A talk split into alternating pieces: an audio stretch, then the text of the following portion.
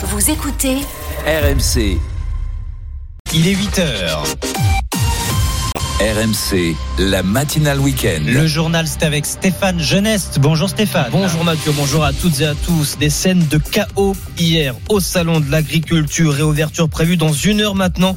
Et les organisateurs espèrent que ce sera dans le calme. Comment faire pour que les visiteurs veuillent toujours venir La fête est-elle gâchée? Arnaud Lemoine, le co-organisateur du salon, est notre témoin RMC à 8h10. Donald Trump poursuit sa route vers l'élection présidentielle américaine. Et puis c'est la première ce soir au Parc des Princes pour Kylian Mbappé. La première depuis qu'il a annoncé son départ prochain au président du PSG. Les allées du salon de l'agriculture, tout comme les animaux d'ailleurs, se remettent ce matin de la journée d'hier. Journée d'inauguration mouvementée lors de la visite d'Emmanuel Macron, huée, affrontement entre policiers et agriculteurs, bousculade. L'ouverture du salon qui a dû être retardée de plusieurs heures. Le hall 1 où sont les animaux a dû être fermé une bonne partie de la journée. Alors est-ce que cette colère euh, des agriculteurs a, a gâché la fête? Eh bien Marion Gauthier a posé la question aux visiteurs. Reportage. Après les sifflets, le brouhaha de la foule, enfin, entre deux meuglements, les visiteurs ont pu entrer dans le hall où les animaux sont exposés. Alors il y a ceux qui avaient fait de la route, de Picardie, comme Nicole et Arlette. C'était notre seule journée, mais c'est raté. On a fait que la moitié du salon, tout est bloqué par l'avenue du président. De l'amertume, mais pas de ressentiment, promet Émilie, venue de Strasbourg. Et encore, ils auraient pu même faire pire. Ils auraient dû même faire pire. Ils avaient menacé, on les a pas écoutés, ben voilà. On est là pour les agriculteurs. Insiste Fred devant un stand de fromage. C'est eux qui nous font vivre. Et allez, cette belle fête quoi. Une fête incertaine pour Julien, un exposant. Faut pas être fataliste, mais, mais un peu quand même. Nous, on reste les cinq premiers jours. Samedi, c'est un jour unique et qui est gâché. On perd 30 à 40% du chiffre d'affaires du salon. Journée difficile, abonde Jean-Marie, l'éleveur en face, mais moment nécessaire. Il y avait besoin aussi de s'exprimer. Je pense qu'il fallait interpeller fortement. Voilà. Mais on a un gros travail de communication à faire. Le salon de l'agriculture est une occasion. Il faut surtout pas la manquer. Qu'il n'y ait plus de perturbations, dit-il même pour les prochains politiques qui vont défiler dans les allées. Jean-Marie prévient, ils s'approprient tous l'agriculture. Le reportage de Marion Gauthier au Salon de l'Agriculture pour RMC. Alors malgré ces tensions, Emmanuel Macron est resté plus de 13 heures sur place. Plusieurs annonces à retenir. D'abord, ces mesures d'urgence pour soutenir financièrement les agriculteurs, mais aussi la mise en place de prix planchers. Alors concrètement, il s'agit d'un prix en dessous duquel l'industriel ou le distributeur ne peut pas descendre lors de l'achat d'une matière première agricole. Une mesure euh, jugée irréaliste pour euh, Dominique Chargé, éleveur de vaches laitières, président de la coopération agricole. Le problème, c'est d'être sûr que si nous devions appliquer des prix planchers, nous puissions les retrouver chez votre distributeur ou euh, dans votre restaurant. Et aujourd'hui, rien ne nous garantit à ce que ça se passe comme ça. Et puis, nous sommes aussi euh, sur d'autres marchés. Nous importons des produits, mais nous en exportons. Et pour le mettre en place aujourd'hui, il faudrait surtout réussir à mettre les 27 pays européens d'accord sur l'application de prix planchers pour la production agricole. Ce que nous redoutons, c'est que tout ça nous conduise à diminuer la production agricole française et à renforcer encore les importations.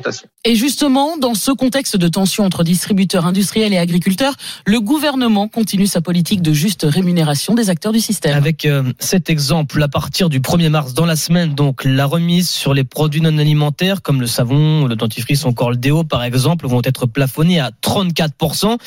Résultat, ce week-end, les grandes surfaces euh, profitent pour faire euh, des gigantesques promotions et vous êtes nombreux à en profiter, comme dans ce supermarché de Vélizy, Villa Coublet, Kevin Gasser.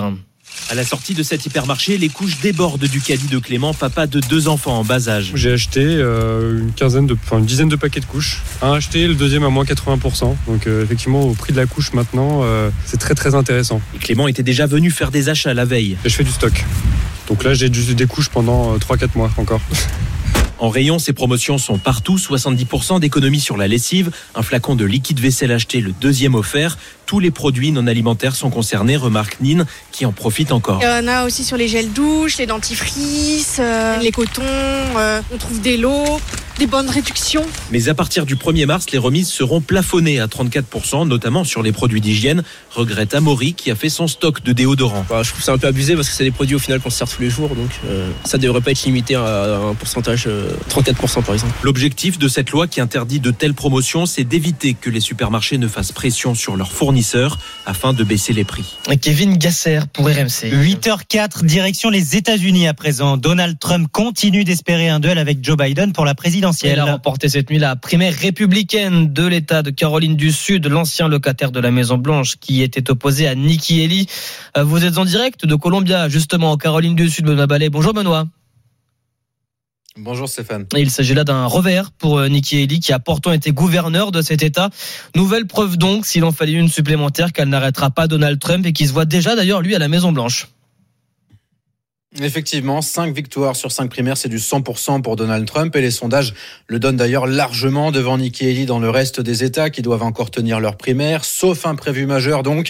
Donald Trump aura d'ici quelques semaines rassemblé la majorité des délégués nécessaires à son investiture en juillet. L'ancien président républicain, par ailleurs visé par quatre procès au pénal ici aux États-Unis, a donc volontairement regardé en direction de l'élection présidentielle du 5 novembre prochain lors de son discours de victoire tout à l'heure quand il a promis aux Américains de virer Joe Biden de, de la Maison Blanche. Alors malgré cette défaite, cette défaite humiliante, effectivement, hein, 20 points derrière Donald Trump dans un État dont elle a été gouverneur, Nikki Haley a refusé de jeter l'éponge et a assuré se maintenir dans la course au moins 10 jours jusqu'au mardi 5 mars, le Super Tuesday, avec des primaires simultanées dans 15 États américains. Benoît Ballet, correspondant de RMC aux États-Unis, en direct avec nous. Merci Benoît. Votre page sport, Stéphane, avec la Ligue 1 d'abord et Brest qui conforte sa deuxième place au classement. Les Bretons qui sont imposés 3 buts à 0 hier à Strasbourg pour le compte de la 23e journée du championnat. Victoire également de Nantes à Lorient. Six rencontres au programme aujourd'hui, dont PSG Rennes, c'est à 17h05. Et Kylian Mbappé qui va retrouver le Parc des Princes la première fois depuis l'annonce de son départ à son président. Alors comment va-t-il être accueilli par les supporters, Fabrice Hawkins?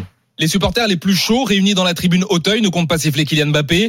La position du collectif Ultra Paris n'a pas changé. Pas d'animosité envers le meilleur buteur du club tant que son départ n'est pas officialisé par le Paris Saint-Germain ou le joueur. La semaine passée déjà, il n'avait pas été hué par les fans qui avaient fait le déplacement à Nantes. Après le match, le vice-capitaine du PSG était même allé les saluer. Kylian Mbappé a en plus offert son maillot, un geste qui n'est pas passé inaperçu et qui a été apprécié par les amoureux du PSG présents au stade de la Beaujoire. Dans la dernière ligne droite, le champion du monde devrait donc être soutenu alors que le club est toujours en lice en championnat, en Coupe de France et en Ligue des Champions. En tout cas, une chose est sûre, le comportement du public à l'égard de Kylian Mbappé sera scruté à chaque match. PSG Rennes, c'est à 17h05 à suivre sur RMC, tout comme d'ailleurs le tournoi Destination. C'est cet après-midi à 16h, la France qui reçoit l'Italie, c'est à Lille. Et journée spéciale sur RMC, on s'installe toute la journée à Villeneuve d'Ascq, juste à côté du stade Pierre-Mauroy, et ça commence de 9h30 avec les GG du sport autour de Jean-Christophe Drouet. Et puis on montera petit à petit en pression, en tension à vous de faire, avant de vous faire vivre ce match, évidemment. Et puis, je voulais vous raconter cette histoire. Un personnage va revenir sur vos écrans dans pas très longtemps. Alors, Ah. un peu de suspense. C'est ce que vous allez le reconnaître avec cette description? C'est un jeune garçon brun. Il a des lunettes rondes, des petites lunettes rondes. Elle est plus facile, une cicatrice sur le front. Oh, bah, Harry Potter. Il a étudié à Poudlard. C'est un sorcier. Il a fait l'objet de cette roman. Évidemment. C'est Harry Potter, le sorcier préféré de toute une génération. Et de retour, non pas dans le livre, non pas au cinéma, mais dans une série. Et ça, ça ravit les fans qu'on a rencontrés. Harry Potter, ça a bercé mon enfance. Alors, euh, savoir que je vais pouvoir revivre ces moments maintenant avec une nouvelle série, c'est génial. Moi j'ai lu les romans et j'ai euh, vu les films et c'est vrai que parfois il y a des, des nuances qu'on voit pas dans les films et du coup s'ils ont plus euh, de temps pour euh, réaliser la série et du coup qu'il y aura plus de détails sur euh, la vie des personnages et leurs relations entre eux, je trouve que ça peut être intéressant et après ça a du potentiel mais ça peut aussi flop parce que du coup euh, comme on a des super films, faire attention à ce que les fans ils soient pas trop déçus. Je trouve que ça va vraiment être intéressant de voir les nouvelles technologies, nouveaux effets spéciaux, car parfois euh, on pouvait trouver un aspect un peu vieillot au film.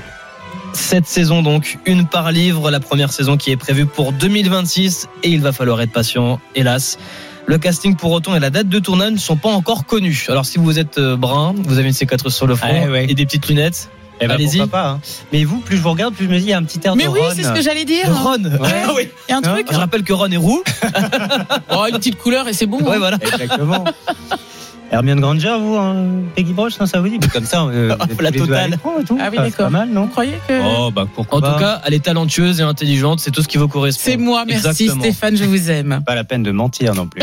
Oh, ça et Mathieu, va. et Mathieu Roux, Harry Potter, petite Oui, là on est dedans. sûr. Ouais, enfin bon. Merci Stéphane. 8h09 minutes, vous êtes sur RMC.